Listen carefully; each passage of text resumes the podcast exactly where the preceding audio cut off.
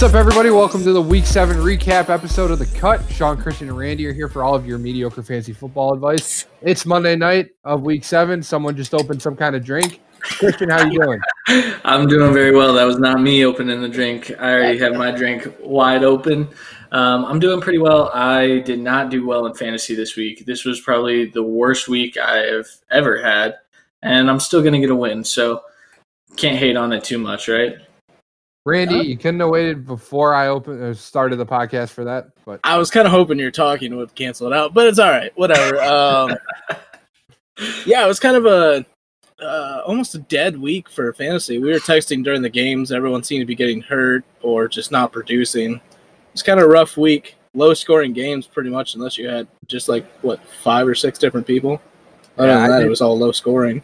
I did see something today or yesterday that said if you had a team of Matt Ryan, David Johnson, Kerryon Johnson, Will Fuller, Tyler Boyd, and Evan Engram, that team scored 16.8 fantasy points.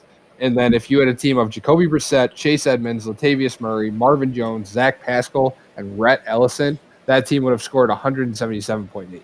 That tells you what kind of week it was. And, and Yeah. it was unbelievable. So many injuries, and the injuries were early injuries too. Guys went out second, maybe second, third drives, and it, they were just out the entire game. So as always, if you'd like to support us, shoot us an email at officialcutpod at gmail.com. Follow us on Twitter at the Cut FFL and follow us on Instagram. We do have an Instagram page now at the Cut FFL as well. Like and share us on Facebook at the Cut FFL and subscribe to us on Apple Podcasts, Google Podcasts, Spotify, Anchor, and Stitcher. That's a new one that we added in here, and wherever else you listen to podcasts. Christian, I understand you have something to say after Saturday night. Yeah, I just wanted to uh, say a huge thank you to Nathan Joyce uh, from For Fantasy Sake. He joined us on our Saturday episode. It was awesome. Um, we still have the fundraiser link going in this description page. So um, if you guys want a cool t shirt and to help support a really good cause, make sure you click that link.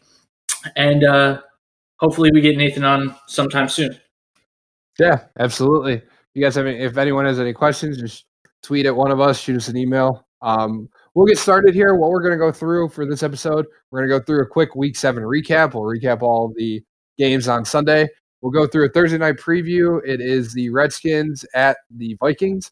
We'll go through our worthy waivers of the week leading into week eight. And we're going to bring in a new segment called Mediocre Methods. This is going to be a couple questions that we're going to uh, have a discussion on how to strategize optimally hitting the halfway point. It's hard to believe it's all just about the halfway point of the fantasy season. Feels like we just started a couple weeks ago. Um, so we'll go ahead and get right into it. First game we'll take a look at was the Rams 37 to 10 over the Falcons in what was a absolutely disgusting game. Um, well, for one side anyway. Uh, Jared Goff, 268 passing yards and two touchdowns. Also added in a rushing touchdown. I don't know who it was on the defensive side, but he made him look stupid. I mean, if you're not, if you're getting juked out by Jared Goff, you need to reevaluate a lot of things. Um, Todd Gurley was back and healthy. 18 carries for 41 yards. Did catch a 13 yard touchdown on a really good pass by Jared Goff in the corner of the end zone. Uh, Robert Woods led the receiving corps, five catches for 80 yards on seven targets. Cooper Kupp was relatively quiet, six for 50, and Brandin Cooks, four for 59.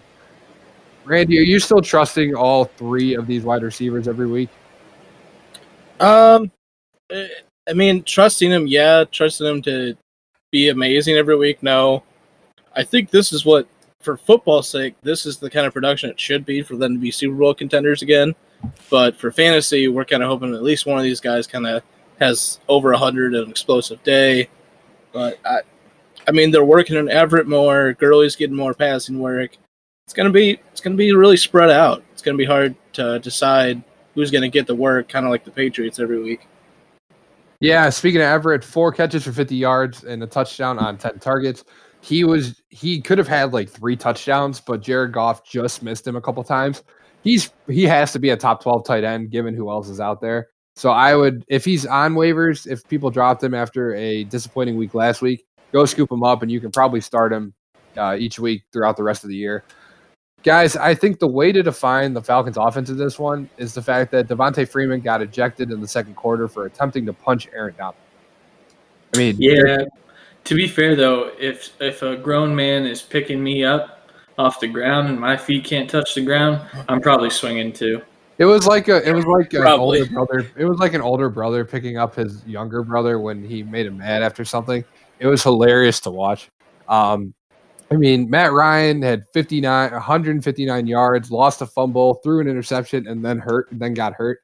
Um, really, the only production was Julio at six for 93 on nine targets. Austin Hooper had a unbelievable garbage time touchdown after Matt Schaub came into the game with about three minutes left in the fourth quarter. I I'd like to say just throw this game in the trash from a fantasy perspective, but something is wrong with that Falcons team. I don't know what it is. Their defense is awful, and their offense has to put up 40 points a game. And they're they can, but they're not capable of that every week. It's just they're not a good team. I mean, that's basically what it comes down to. I texted you guys yesterday. I think the Patriots broke the Falcons. Possibly. I don't know, man. I think the Falcons broke the Falcons. I, I think I said that in response to you, but I don't think you could throw this game away because, I mean, you're coming out of it and Matt Ryan's got a sprained ankle. And while he might trot out there in his next game, I don't think that's good for their team. I mean, obviously, Matt Ryan on one leg is probably still better than Matt Schaub, but losing Matt Ryan makes it uh, th- this game was basically what you can expect moving forward, in my Eighty opinion. year old, Yeah. eighty year old Matt Schaub. Well, this is also a team that has basically told everyone they're going to reevaluate their future and their coaching at, at the midway How point has here. at the Dan Quinn not been fired yet? Well, because they're always in games and they've been relatively They're good. but- one and six.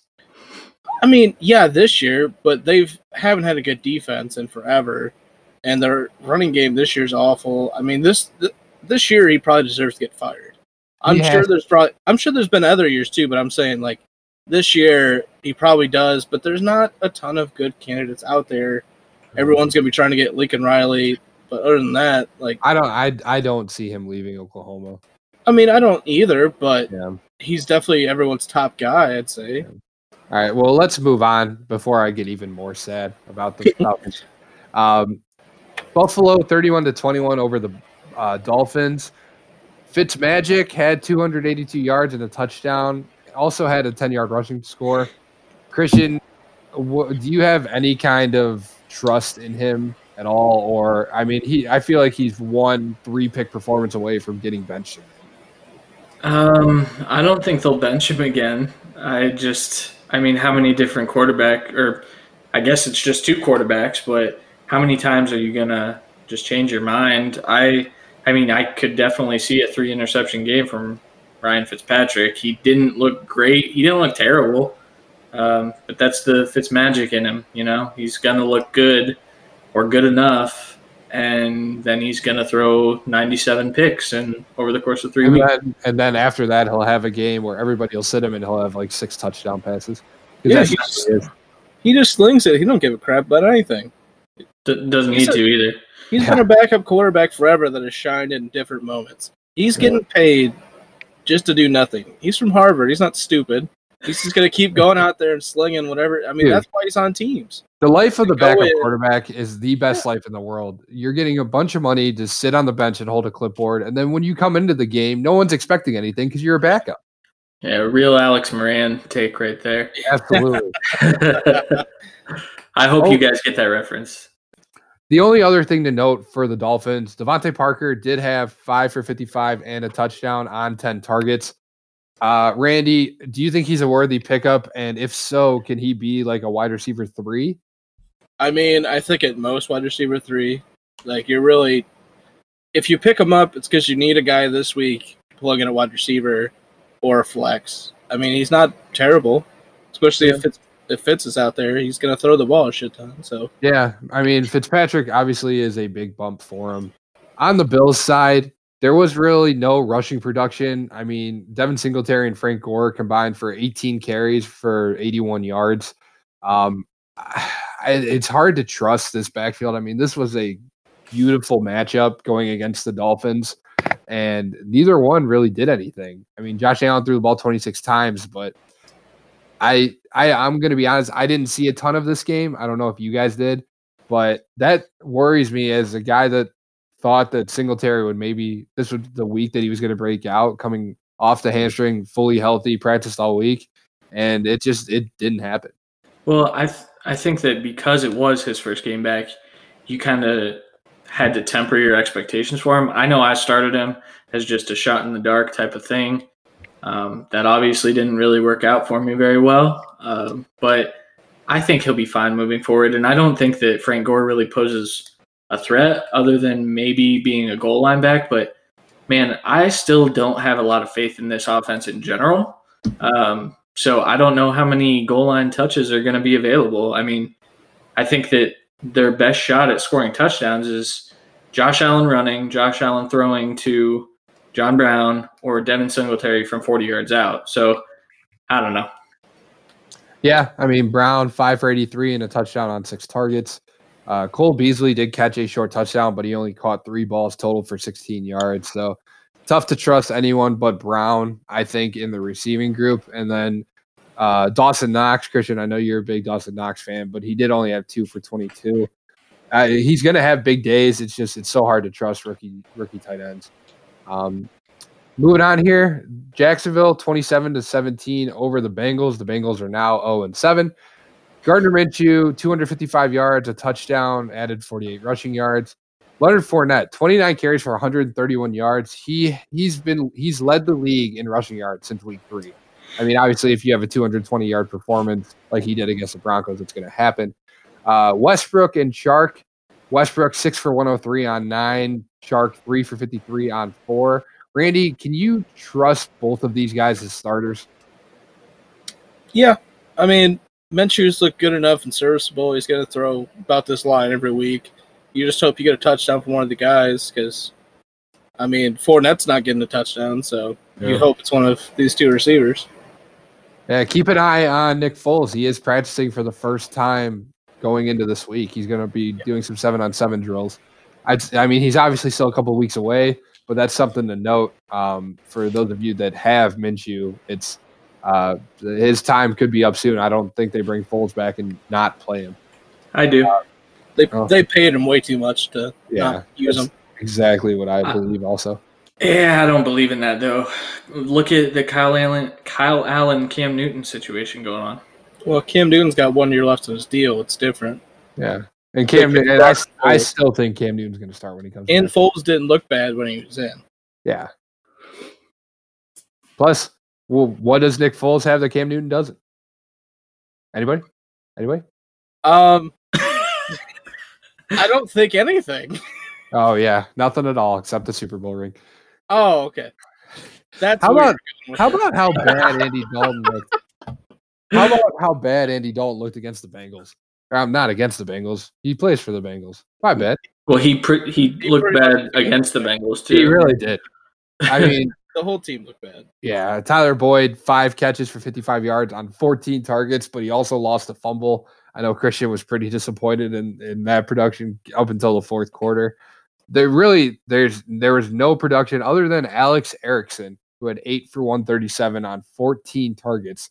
It's just it's just real. I mean, we talk about it week in week out. It's just really tough to trust this offense from a fantasy perspective, and that's including Joe Mixon. I mean, Mixon caught a touchdown, but uh, 10 carries for two yards. Like, I, there's not really much to say about the Bengals right now, except they're a very bad team, and eventually you have to think they're going to turn a new page and trade or cut Andy Dalton or something.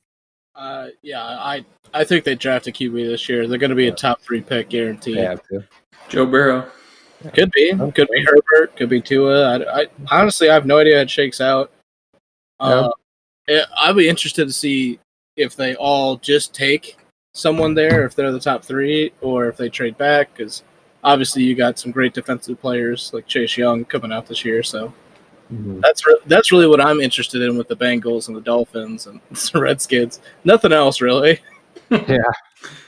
Already looking towards the draft. Vikings 42 to 30 over the Lions. This was a shootout. I don't know if we necessarily expected this. Kirk Cousins is on fire right now. 337 yards and four touchdowns. Is he a QB1 the rest of the season? What do you guys think? I I think he is. You think he's a top 12 quarterback the rest of the season? Yeah, I, I do. I I, So I think that he's starting to finally get accustomed to Kevin Stefanski's offense, and I, I think he's going to continue to do this. so on this on this week's ranking, you're gonna put him top twelve. Yeah, yeah, very well. All right. I mean, they're playing the Redskins. Why wouldn't I? Yeah, that's fair. This week. They just yeah, shut down the the 49ers, duh. Yeah. Okay. Yeah. Gross. Uh, no, I don't think Kirk Cousins is a quarterback one the rest of the season. I think he's a quarterback too, and he's definitely startable in your your two QB leagues. But uh, he has these these games where he he'll go off for like three or four games, and then back to Kirky Cousins. Snap back to reality. Oh, there goes Graham. Oh, sorry. Yep. Um, one other thing to note was obviously Adam Thielen did leave the game with a hamstring injury. Did catch his own his lone pass for a touchdown. Um, I'd say if he's out for Thursday night, which is it does seem like it's trending that way, Stefon Diggs is probably back into the wide receiver two mix. Like I said, especially in that Redskins matchup. Um, and then Kyle Rudolph, five for fifty-eight and a touchdown on six targets. I think he takes advantage of Thielen, Thielen being out also. Um, I mean, they don't really have many wide receivers in that offense, so the the throws have to go to somebody. Agreed. I, I think there's going to be an uptick in production starting now for Irv Smith.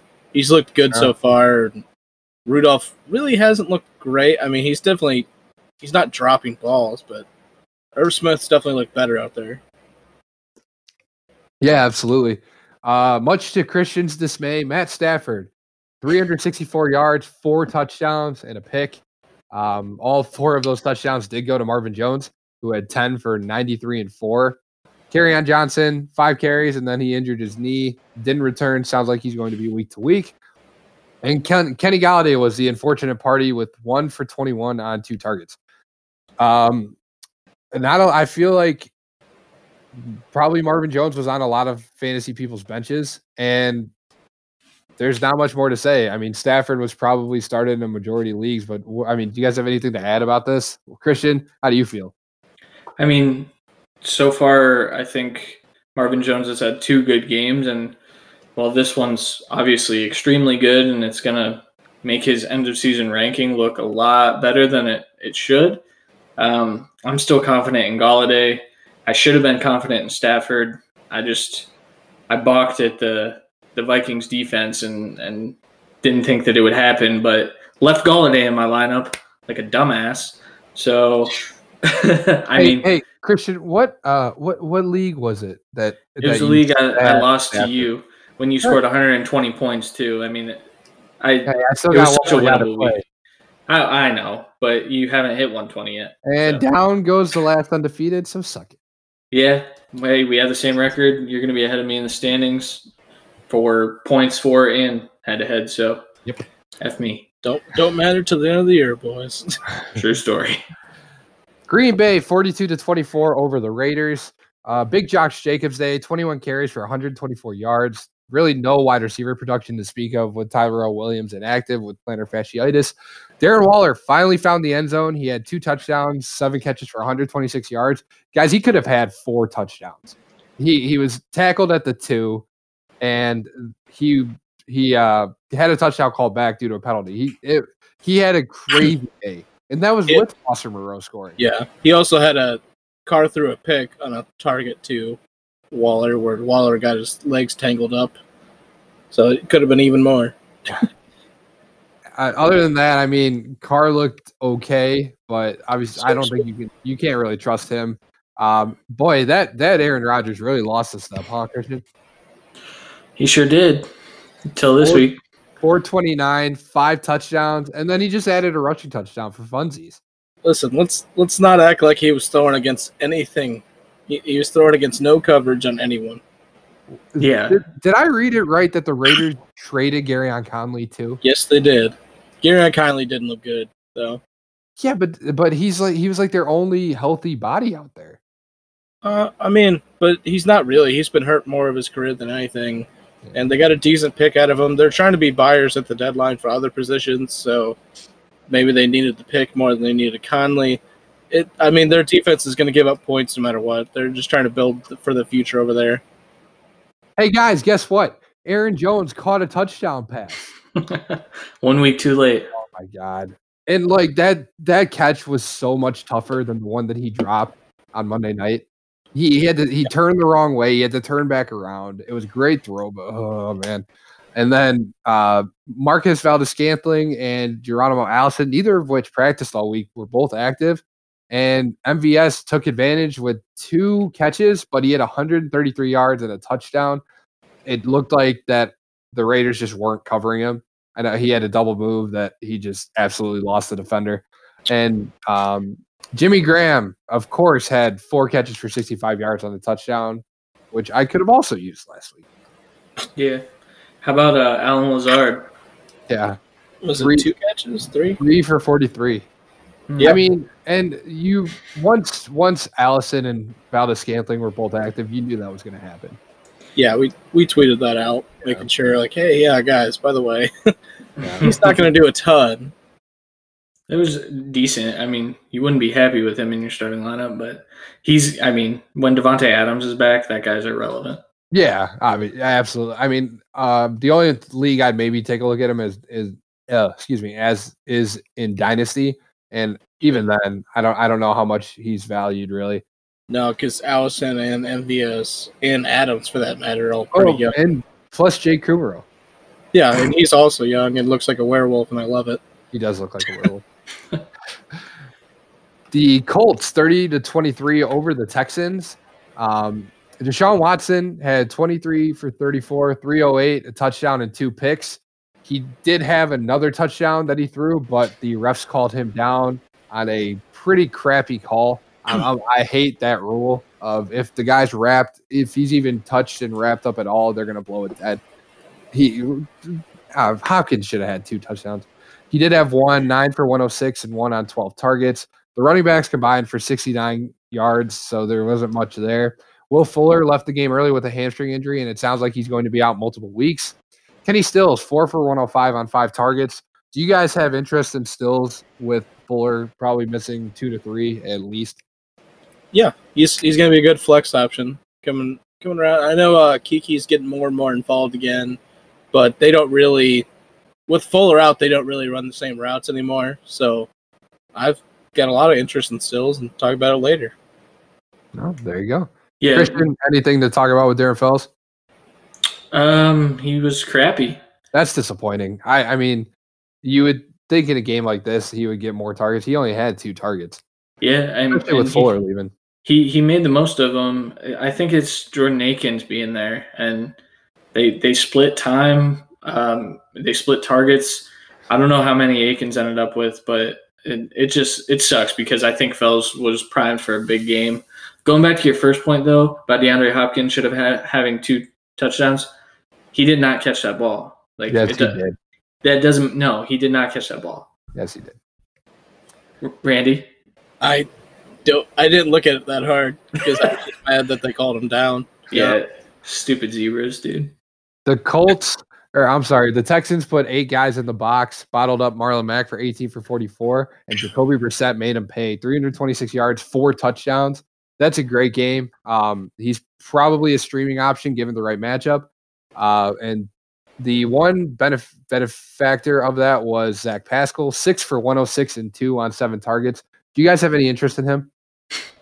Well, he's Randy? sitting on my taxi squad, so uh, So, no. Uh, I mean, again, if if he's going to keep getting increased workload, he's basically their number two receiver now. So he does obviously garner some interest, but you have to kind of pick matchups with the Colts. They do want to run first, and obviously the Texans didn't want to give him that. So, I mean, if like I said, you just got to pick matchups with any Colts wide receiver besides Hilton, pretty much. Yeah.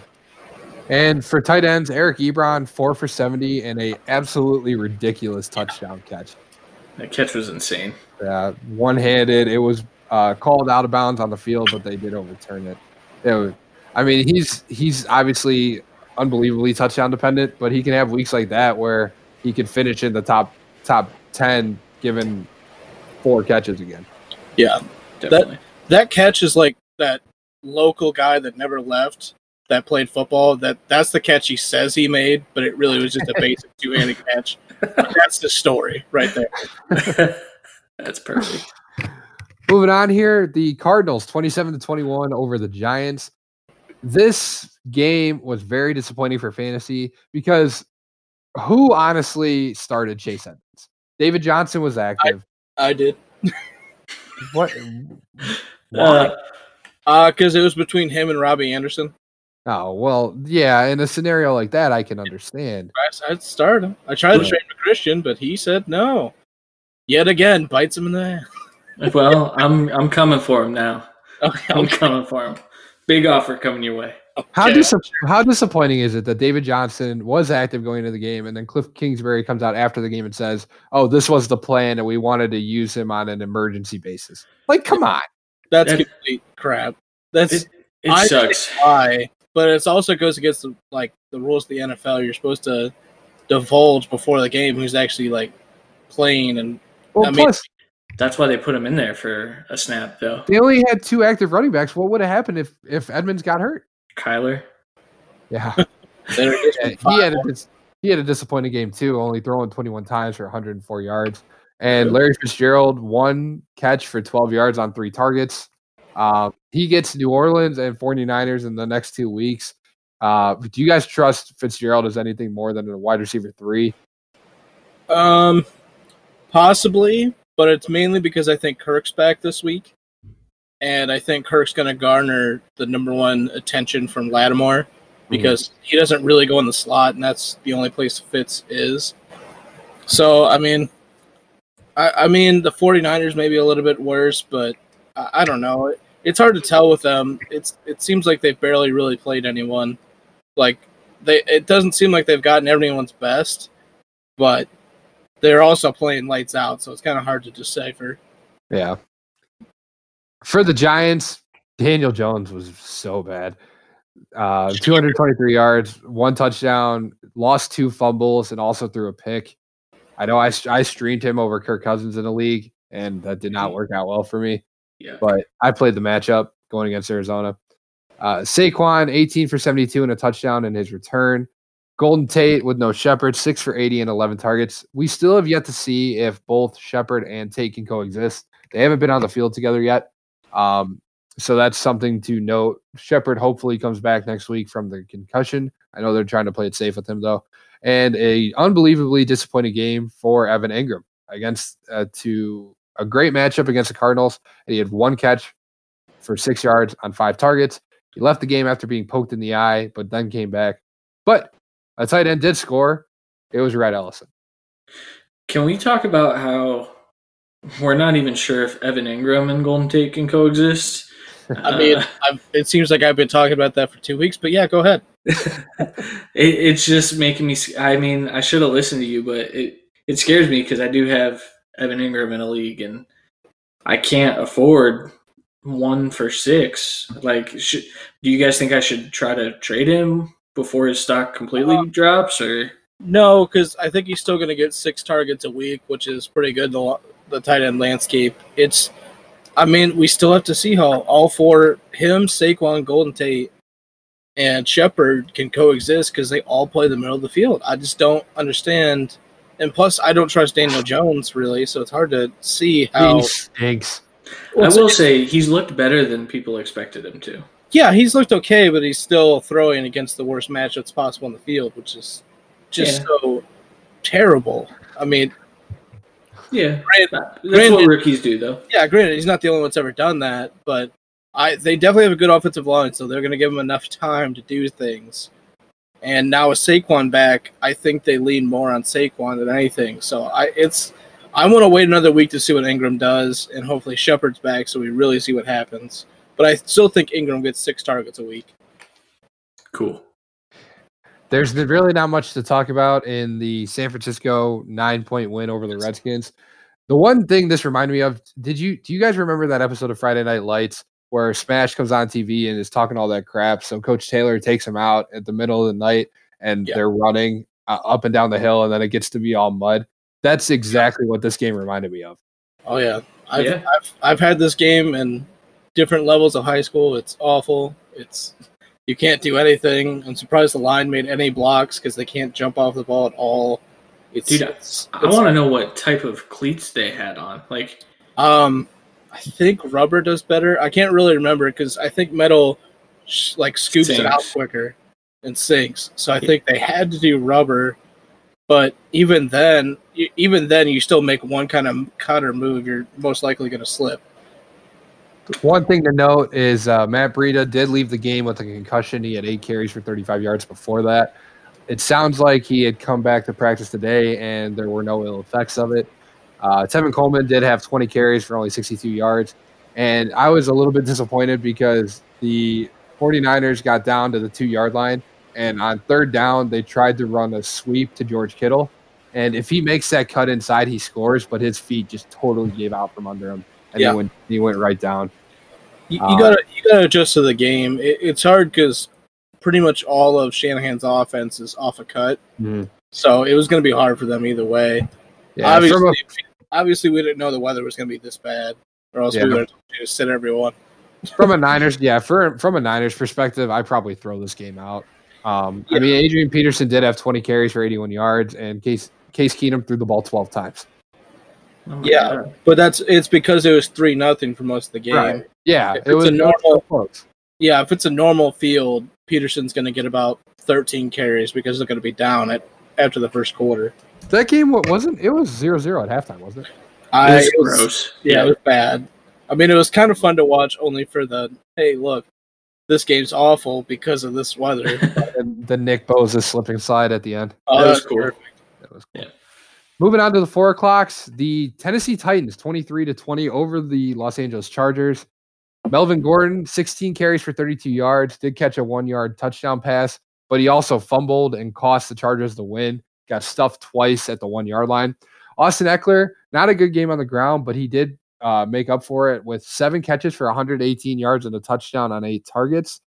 It, I'm not sure. I I can't say how I expect this backfield to produce moving forward because I have no idea. Um, Ekeler has looked better than I thought. Uh, Melvin Gordon still looks like he's got a little bit of rust. I mean, Christian, what do you think? I, I know you're, I know you like Ekeler, but I mean, I don't know how much you can really prioritize uh, Ekeler versus Gordon when Gordon's still there.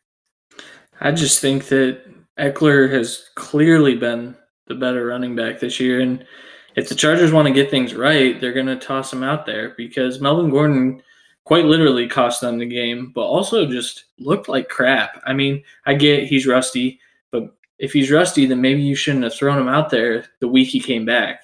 Um, or the second week, I guess. They, they didn't really run him out there the first week. But I don't know, man. I, I think Ekeler deserves more time than he's getting, and, and he's obviously showing that. I I mean, I don't know why we're kind of overdoing this. We went into the preview of it saying the Titans have one of the best run defenses, but they Yeah. get burned through the air. So this is exactly what I expected to happen. I, I mean, I maybe expected a couple more yards from Gordon and maybe not the fumble, but when you're diving towards the end zone or anything down there, it's everyone's trying to poke the ball out once you get in the red zone. So I mean, I don't know This why he just didn't jump. Usually, Well, like that I mean, I mean, but if you look in the in the it's the same thing kind of like Josh Jacobs jumped to the line in the Raiders game, but if he would have stuck the ball out, even though it was fourth and goal, it'd have been a fumble because Yeah. everyone was going for the ball. right. So I mean, that's what's going to happen. You you gotta, I mean, you gotta take the risk sometimes, but also half the time you're going to fumble. So I mean, I, I don't, I didn't expect much from this game. I expect more coming soon. Yeah. Uh, one other thing to note for them: Hunter Henry, six for ninety-seven on eight targets. He's definitely a safe, probably top eight tight end the rest of the way here if he can stay healthy.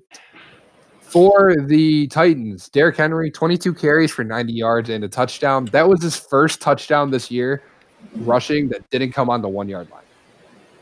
Shock. Crazy. Is it crazy? Yes. It's it's crazy. I wonder if Derrick Henry is going to end up uh, in the top 12 after this week. I think Also- he will. Also, I'd like to say the uh, disclaimer for our bet. Randy and I did both think it was going to be Mariota for the entire season, which definitely diminished Henry's value. We're not taking it back. I'm just saying that's the thought process we had. Yeah. I'll get my palms ready. Okay. Oh, next come time on. fire. Listen, I, I, judging from you being a quarterback, I'm not sure you actually hit me in the face or not. So, Ha! Bird. Fair. Yeah, but if that's he does, he's gonna knock us out. I, I'm gonna be. He threw that ball way too hard. Hey, it's only been eight weeks. Let's relax. Uh, Not even. Yeah. No, and he's gonna. I, there's just gonna. This is. I mean, but also the Chargers have an awful run defense. We said this coming into the week too. I mean, and he only got 90 yards, and Shut up. I don't know, man. And there was a lot of running backs that went off this week. Is he going to be top 12? He's going to Yeah. be close. Yeah, because next the people that went off. 40 yards. I mean, Shut up.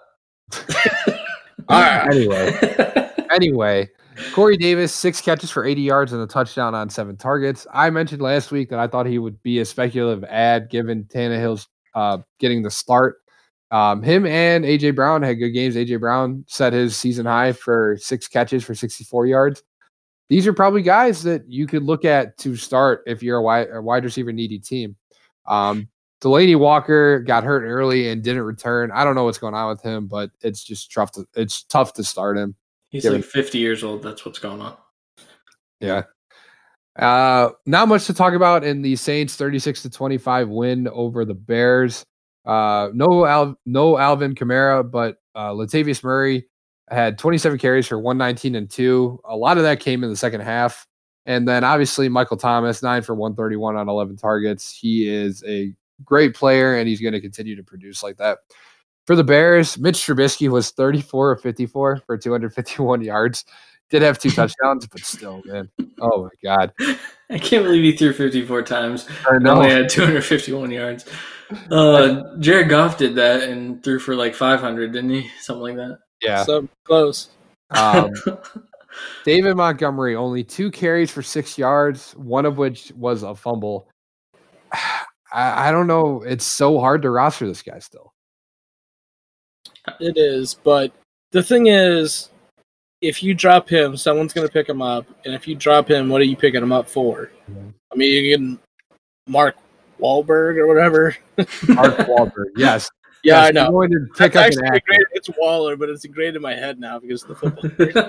but I mean, you, we you are can no pick up way him, with the fantasy footballers. pick up him, Edmonds, if he's out there, but he's going to be number er, number one priority and most FAAB, or Ty Johnson, who may only be a week, one week player. I Yeah. mean, you got. to I understand like the your that he hasn't had a breakout game really, but the Bears' offense doesn't look good. It's not really him, and they didn't give him the rock. I mean, they didn't run the ball a lot either because Yep. they really couldn't against this defense. I will say really quick, I think David Montgomery is a perfect dynasty target right now um, because I think that because he's been so bad, some people, not necessarily everybody, but some people tilt and try to get another piece. Um, I think Montgomery is incredibly talented, and I think that if he were on a good team, he would. If he were on even the Raiders, he would have Josh Jacobs level production. That's Yeah, about, it'd be at about least what I think. Also, Matt Nagy stinks. Oh yeah, that whole team terrible. The only one that Allen Robinson does continue to produce, though, 10 for 87 and 1 on 16 targets. I think Trubisky's just going to continue to force feed him, and he's probably a wide receiver, too, at least for the rest of the year. I hope they trade him. I, Yeah. I just feel so bad for this guy. Having to deal with Bortles and now Trubisky. The dude's he's so damn talented, man. He's good, but he has to deal with bad Yeah. quarterbacks. Right. And the last four o'clock game, uh, Baltimore 30 to 16 over Seattle. Lamar Jackson, nine passes completed for tw- uh, on 20 attempts, but and for only 143 yards. But he did have 14 carries for 116 yards and a touchdown. He's on pace to shatter the quarterback rushing yards uh, record in a season, which I'm sure he's going to do. Really quick, I saw a few verified Twitter accounts arguing back and forth about if Jackson is a good passer or not. And I just want to say that just because he, um, you know, well, I was going to say just because he completes a majority of his passes, but he completed less than 50% of his passes and only th- he threw for less than 150 yards. Last week, I said, well, if he continues throwing for less than 250, I'm going to call him the best running back in the league. That's what he is. He's a running back. If you shut down Lamar Jackson's running game, you beat the Baltimore Ravens. I'm not sure you can though. Yeah, that's why it's so hard. And honestly, no, People it have. even if even if he struggles a little bit as a passer, he's still winning games for him, and that's what then that's what matters. So they're going to continue to do that. Well, I and mean- also once they get Hollywood Brown back, his Yeah. passing get better. That I agree with. Yeah, there's no there's no wide receiver production, and Mark Andrews had eight targets, but only caught two of those passes for 39 yards, and he dropped four of them, one of which was a touchdown. He looked awful. As a Yeah. Mark Andrews owner, I am Yeah, slightly nervous that Hayden. Hurst might even jump Mark yeah, Andrews. that was odd. That like he he just looked a step slow. I don't know if his foot was still bothering him or what. Maybe um, if his catches. Well, they also weren't perfect throws. Let's be real. one Yeah, of his one of his good catches, he had to leap as far as possible and fade back and turn his body completely just to But get then- a. that touchdown pass you have to catch. Yeah, I agree, but everyone drops those every now and then. I mean, For Yeah. the for the Seahawks, Chris Carson bottled up for on 21 carries for only 65 yards. This was probably a disappointing game all around for the Seahawks offense. Uh, Tyler Lockett did have five catches for 61 yards and a touchdown. And DK Metcalf, four for 53 on nine targets, but fumbled on a catch that was right there that he tried to shift hands, and that cost them the game because they put it out of reach. That was bad. He is not talented. I don't think. All right. Well, I don't know about all that. he's talented. He's talented and he's a freak of nature, dude. Like, He's got like zero hands. well, yeah, we knew that though. Well, he just He he runs he runs Yeah, go routes. runs go routes, and that's it. Yeah, it works. See what happens when he runs non-go routes? No, I, I kid, I kid. But Uh, I don't know. Um, moving on. yeah. How and uh, this is a disappointing game, especially for our friend Adam, who's a big uh, Eagles fan. Dallas, thirty-seven to ten over Yikes. Philadelphia. Uh, Carson Wentz wasn't good. Sixty for twenty-six, one hundred ninety-one yards, a touchdown and a pick. Uh, Miles Sanders and Jordan Howard combined for seventy-one rushing yards. Really, the only guy that produced pass catching wise was Dallas Goedert, four for sixty-nine on four target on uh, and a touchdown on four targets. Are you? I if I owned Ertz, luckily I don't. I would be a little bit worried. I don't know about you guys, but I mean, you didn't you didn't draft him as a back and tight end one, and it's starting to look like that's what he is. you mean QB one? Or are you talking about Ertz? I said Ertz. Oh, I thought you said once for some Oh. reason. My bad. Okay. You're good. no, I, I mean I'm definitely worried about Ertz. Uh, I I said that last week. He's not going to finish as a top three tight end, and I mean he'll be lucky to finish top ten at this point. And if Goedert continues to be healthy, eh, I mean, he's just going to cut into his production. Yeah, that's that's really the problem, and he especially cuts in in the end zone. They, Yeah. they usually run them both out because they're both such great red zone targets. And if you have Alshon too, like they have three huge guys that can go up and get the ball, and whoever's and Goedert's going to have the worst coverage of the three. He's always going to get the the last guy available for covering because he's their backup tight end. I mean, Yeah, that's true. For the Cowboys, Dak, uh, 239 yards, a touchdown and a pick, added 30 rushing yards and a score. Zeke was dominant, 22 carries for 111 yards and a touchdown. Also caught six passes for 36 yards. Mark Cooper was active, 106 yards on five targets, five catches. Disappointing game for Michael Gallup, three for 34 on four targets. I was looking forward to starting Gallup in this game, and it, it bit me in the butt.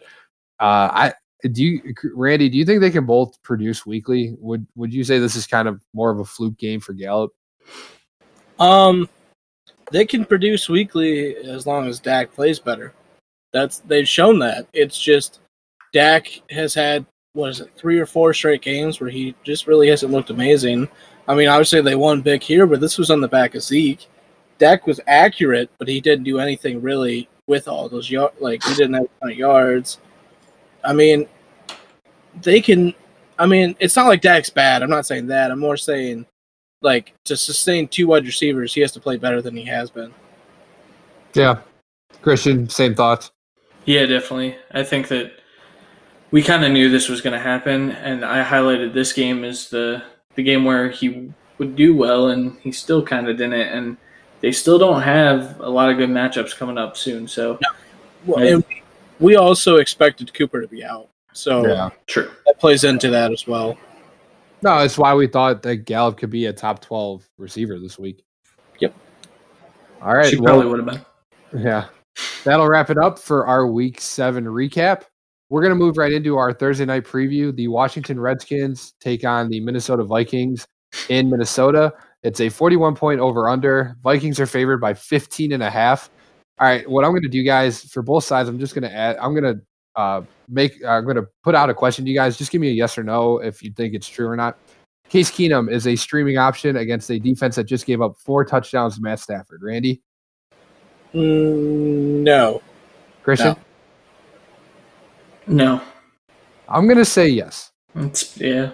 I don't. Okay. I don't think. I don't think Adrian Peterson's going to be able to run a lot. Uh, I think Washington's going to need to score somehow. So I think Keenum can put up fancy points. I don't think they're going to win by any means, but I think Keenum can put up fancy points. Uh, Randy Terry McLaurin must start. Yep. Yep. Yeah, I, I have to say yes, given what Marvin Jones was able to do against the Vikings. It's pretty Yeah, primarily well- Marvin Jones is also the second or third target even on that team. So, I mean, Yeah. there's some there's some worry, but I think Terry can get past almost any matchup for at least a decent day. And I mean, you drafted him to not be a wide receiver one in your team, so I'm Yeah. fine with. Well, you might have. Hell, I picked him up in a league. A lot of he was probably on waivers after the draft.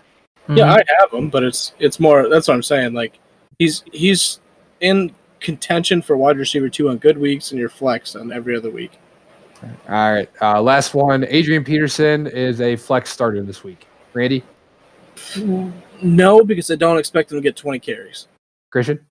no, because I don't think he's good. Yeah, Oh. well, that too. Uh, I'm going to say no just because I think they're going to have to throw the ball. Obviously, I like Keenum in this one. For the Vikings, rolling the dice and f- keeping the flames going with Kirk Cousins, Randy. Um, I don't expect four touchdowns, but I do expect about 200 250 yards and at least at least one touchdown, probably two. So You I, him? he's, he's a streaming option. Yeah, I'd start him. Yeah, definitely. I this is probably gonna be a big day for Cook. Roll that dice, baby. Roll that dice. I'm starting him this week. Uh, Stefon Diggs is a wide receiver two with no Adam Thielen. Yeah, One. it's yeah, it's gonna be on the border. I don't. I'm not sure he gets more than like seven or eight targets. Is my only worry, but I assume he does because they really don't have a lot of other targets out there. Obviously, if you have Dalvin Cook, you're starting him. Christian, Kyle Rudolph is a top 12 tight end play this week. I mean, no. I'm saying no. I'm going to say yes because I think he finds the end zone. That's what I was debating. Yeah. All right, that'll do it for the quick Thursday night preview. We're going to take a quick break, and when we get back, we will go through our worthy waivers of the week leading into week eight.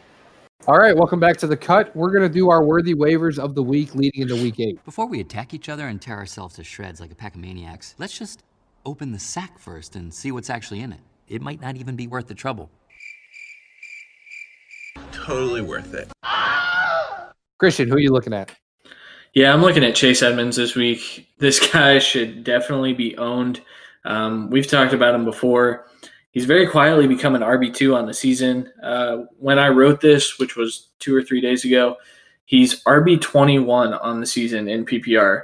And I believe it was something like 18 in standard leagues, which you should never play.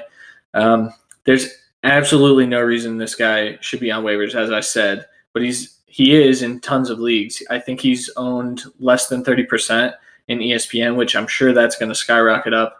I would assume that his ownership is going to be around 70 or 80%. Uh, you don't know what's happening with David Johnson. You, Chase Edmonds has honestly looked like the more explosive running back. I think that this guy is a must, must add. You should all spend your first priority on him. Yeah, and especially, I mean, even if David Johnson's out there, he doesn't look right right now. And Yeah. they don't want to play him for that reason. Randy, what about you? Uh, I went with Kenny Stills this week with Fuller out. I know he's got a very low ownership because he hasn't done anything for a little while. And I mean, he's going to be a perfect flex option for you going through here. He's going to if he can continue the touchdowns, he's going to be close to a, a high end wide receiver three production for you every week. And I mean, Fuller's going to be out at least three weeks in my eyes. So this is a perfect waiver wire for midseason to keep everyone through the byes. And I, I feel comfortable starting him this week. Yeah, and uh, he's always and he's always a big play threat too. So he could he could uh, pencil in for Fuller in that aspect also. My guy is Corey Davis. I talked about it last week. I gave him a speculative ad. I talked about it a little bit earlier. He's only owned in 41% of Yahoo leagues. If he's still out there, I think you need to go get him.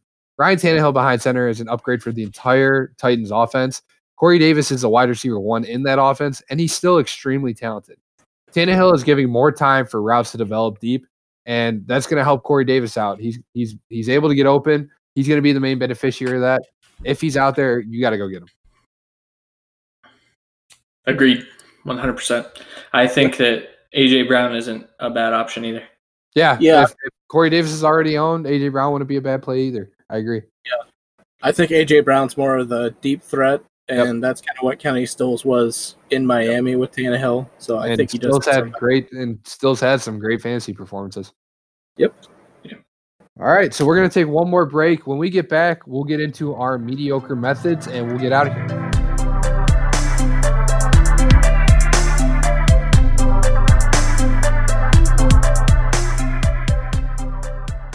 All right, guys, what I'm going to do here, I'm going to read off a couple questions that we've had submitted to us, and we're going to have just a quick discussion on how our thought process is going into this week and the end of the season. First question comes in from our friend Brandon Sweet. I've got Rodgers and Wilson in my two QB league. Both have the same bye week, which is week 11. I took them knowing this and take I took them knowing this and I'm taking that risk. Obviously, I need two QBs that week. What would you do? I do not have a third QB on the roster, and it's a keeper league. This is a league we're all in together. Uh, Rodgers and Wilson obviously has been a really good tandem leading up to this point. Um, with Wilson as the quarterback one, Rodgers as the quarterback two. Uh, Randy, let's start with you. What would you do in this scenario? Keep in mind we only have six bench spots. It, this isn't the league we're in together. No? because I have Rodgers in that one. That yeah, I Uh, guess that's the that's the one you guys are in with them, right? No, No, actually. no, it, it's It's one a of the separate other league. But Uh, anyway, but like what would you but do? here, my thing here is is he said that he doesn't have a third QB on the roster, and at this point, is there really anyone on the waiver for him to pick up? So my problem is, if he trades one of these guys away, which I do agree with, if he needs a play later later in the year, deadline's coming up, and you don't need two QBs that are both starter or uh, keeper level. But if you can't get another guy you're comfortable playing, maybe just punt the week. Honestly, Yep. that uh, that's my thought process. If you can't get because you could, especially in a two QB league, both of these quarterbacks are very valuable, especially given a huge week like Rodgers just had. If you can't get a like a top twenty four either wide receiver or uh, running back plus a quarterback in this scenario, I think you punt. You punt week eleven. You just throw Rodgers and Wilson out there the rest of the weeks, and you hope that that's enough. That you the rest of your team just it, the core is good enough to make up for that. yeah. Well, because you can't make one trade. I don't think anyone in any two QB leagues going to give up two quarterbacks on one deal. So I don't. I mean, without you're going to have to make another trade, and then you're losing other pieces. I mean, there's a shot, but like I said, if you can't get a third QB on that roster, I think you have to punt. Yeah, there's there's you could easily argue that you need to make two moves if you're gonna salvage week eleven. Christian, what do you think? I mean, I think that ideally you can flip an older Rodgers for a younger quarterback, and and it's something that I actually discussed with with Brandon is if you can get someone who's already passed their bye, knowing that you have two guys that are about to hit their bye, I think that is definitely the move here because you're essentially gaining a week and you're giving away someone who still has a bye coming up. So it's almost it's not guaranteeing that that team is also going to get a loss, but it's kind of like playing defense um, when it comes to making those those trades. Um, I personally think I would trade for someone of the like Jacoby Brissett, um, something like that, and also put someone else in that trade. So get a top tier, maybe not like a top 10 or anything like that, but top tier running back, top tier receiver.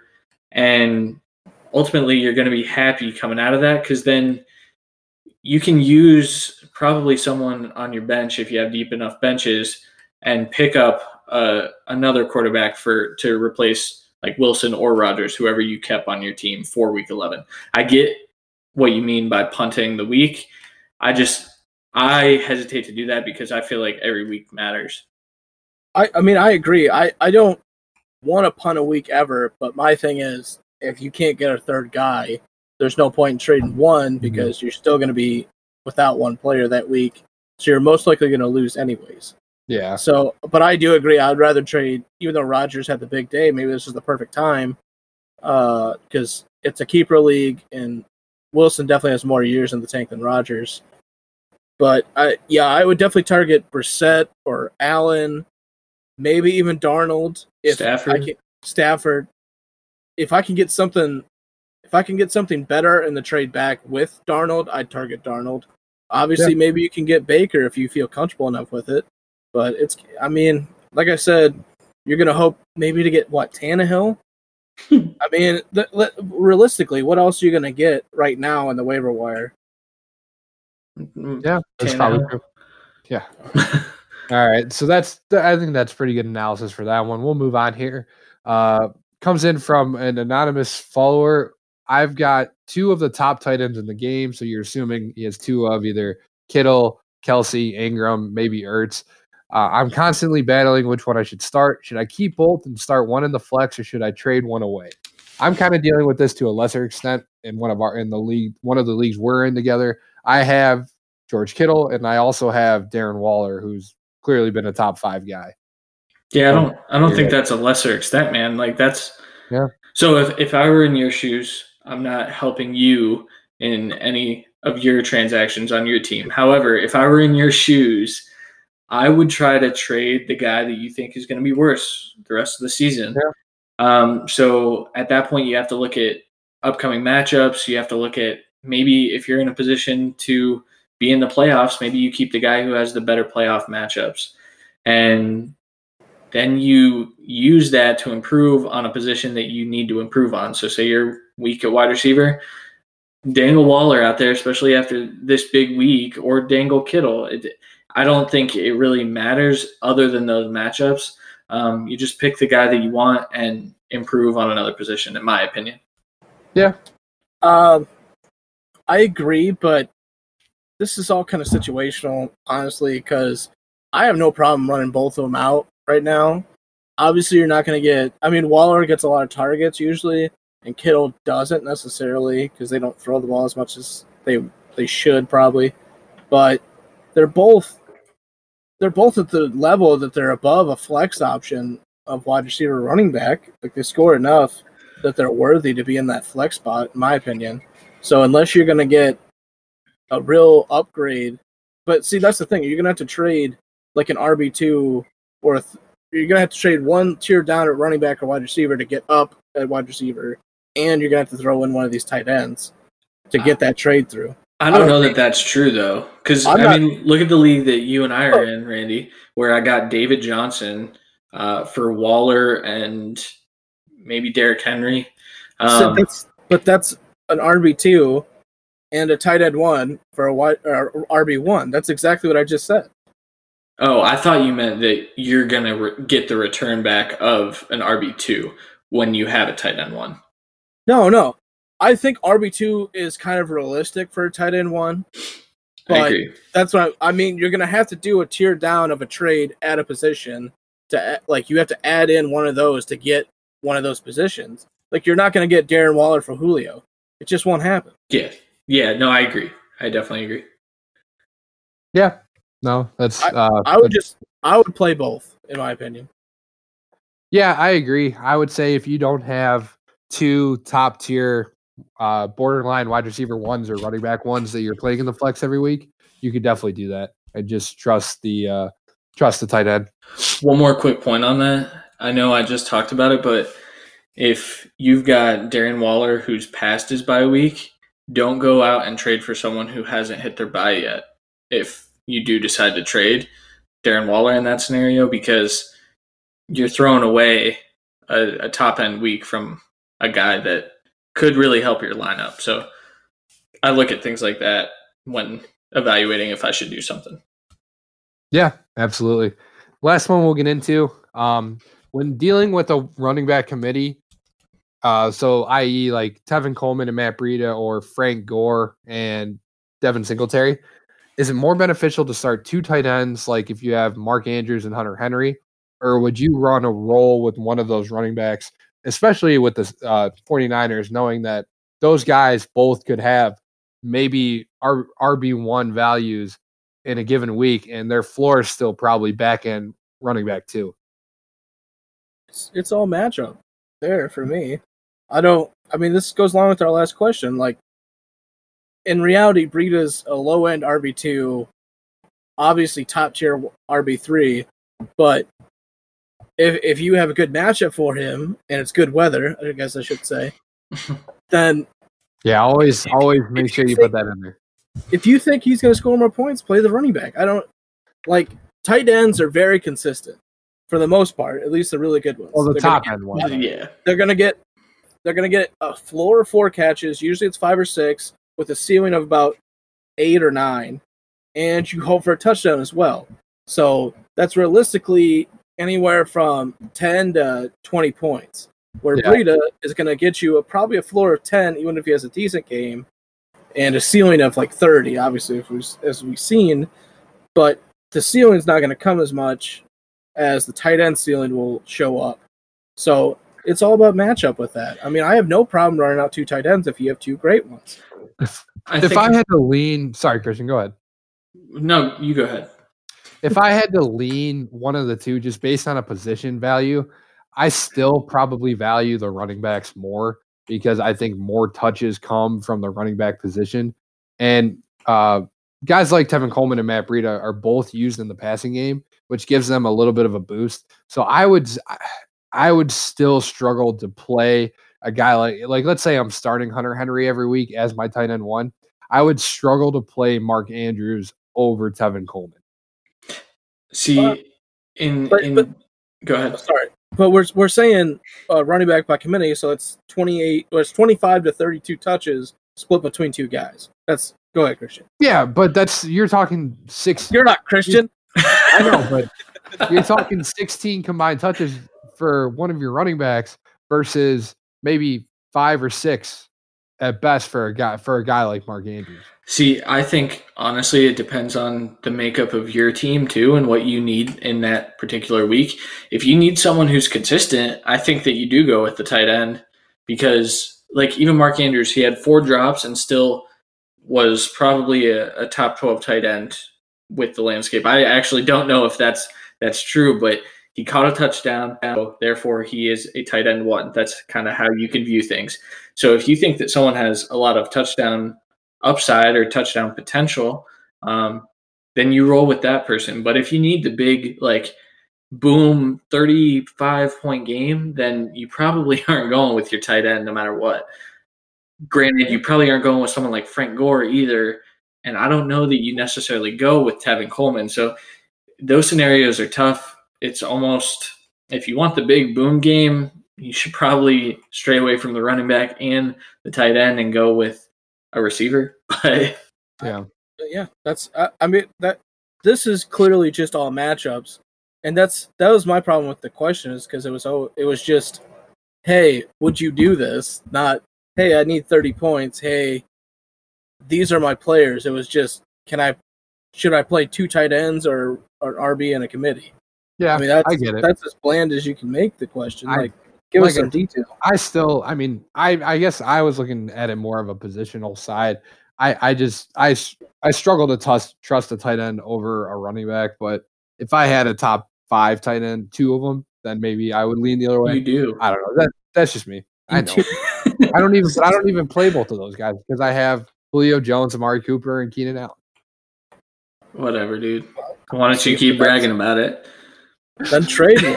God, nerd. for another tight end. I think I think this is good. That's a good spot to end on. Boys, you guys got anything to add before we get out of here and go watch this Monday night game? No, I don't have anything to add. I- I'm just really excited for this game. Uh, I'm excited to see what the Patriots defense can do against a quarterback that looks pretty good. By the time you guys are listening to this, it's over, and uh, that statement probably sounds pretty stupid. So, um, And Sony Michel put up 30 points. yeah, right. That's never going to happen. Uh, what? Well, not tonight. Randy, how about you? Are you excited, Patriots fan? Yeah, happy to watch. I uh, I know Christian's been speaking for me on Twitter, but I am uh, interested to see how this plays out. I do think the Jets are at least a decent team, and they definitely pl- look so much better with Darnold at the helm, which they should, because Darnold's a good quarterback. I don't what in the hell are you doing, Christian? Sorry, Christian's just petting his bald head on the camera. I was very confused. It looks like my hair's uneven. I cut it yesterday. Well, it could be uneven. I don't know. Either way, this game should be pretty good. I think it. I don't think it's gonna be a blowout either way, but I don't think the Jets have a really big fantasy day, and I'm not sure who does on the Patriots. So let's go Dorsett, maybe. I, let's hope I Michel actually gets a red zone touch. I need Dorsett to outscore James White by like six points. Yeah. I don't know. Mm, Probably not. Actually, I think it's the other way. I, I, don't just, think James White gets a touchdown, so Wait. it's basically a touchdown there. White can't outscore Dorsett by six, and I win. I think that's how it is. Yeah, it's gonna be close. Either way, uh, I think uh, just send us flex questions and maybe trade discussions for the next show. I know we might be talking about the trade deadline coming up next, so definitely send us questions because real life scenarios are better than stuff we come up with. So yeah, No, we're not that smart. We're not smart at all. I've, I've note- never I've never made that statement. But I, On that note, for Christian Williams, for Randy Hall, I'm Sean Ward. We'll talk to you guys Thursday. Have fun Monday night. We gone.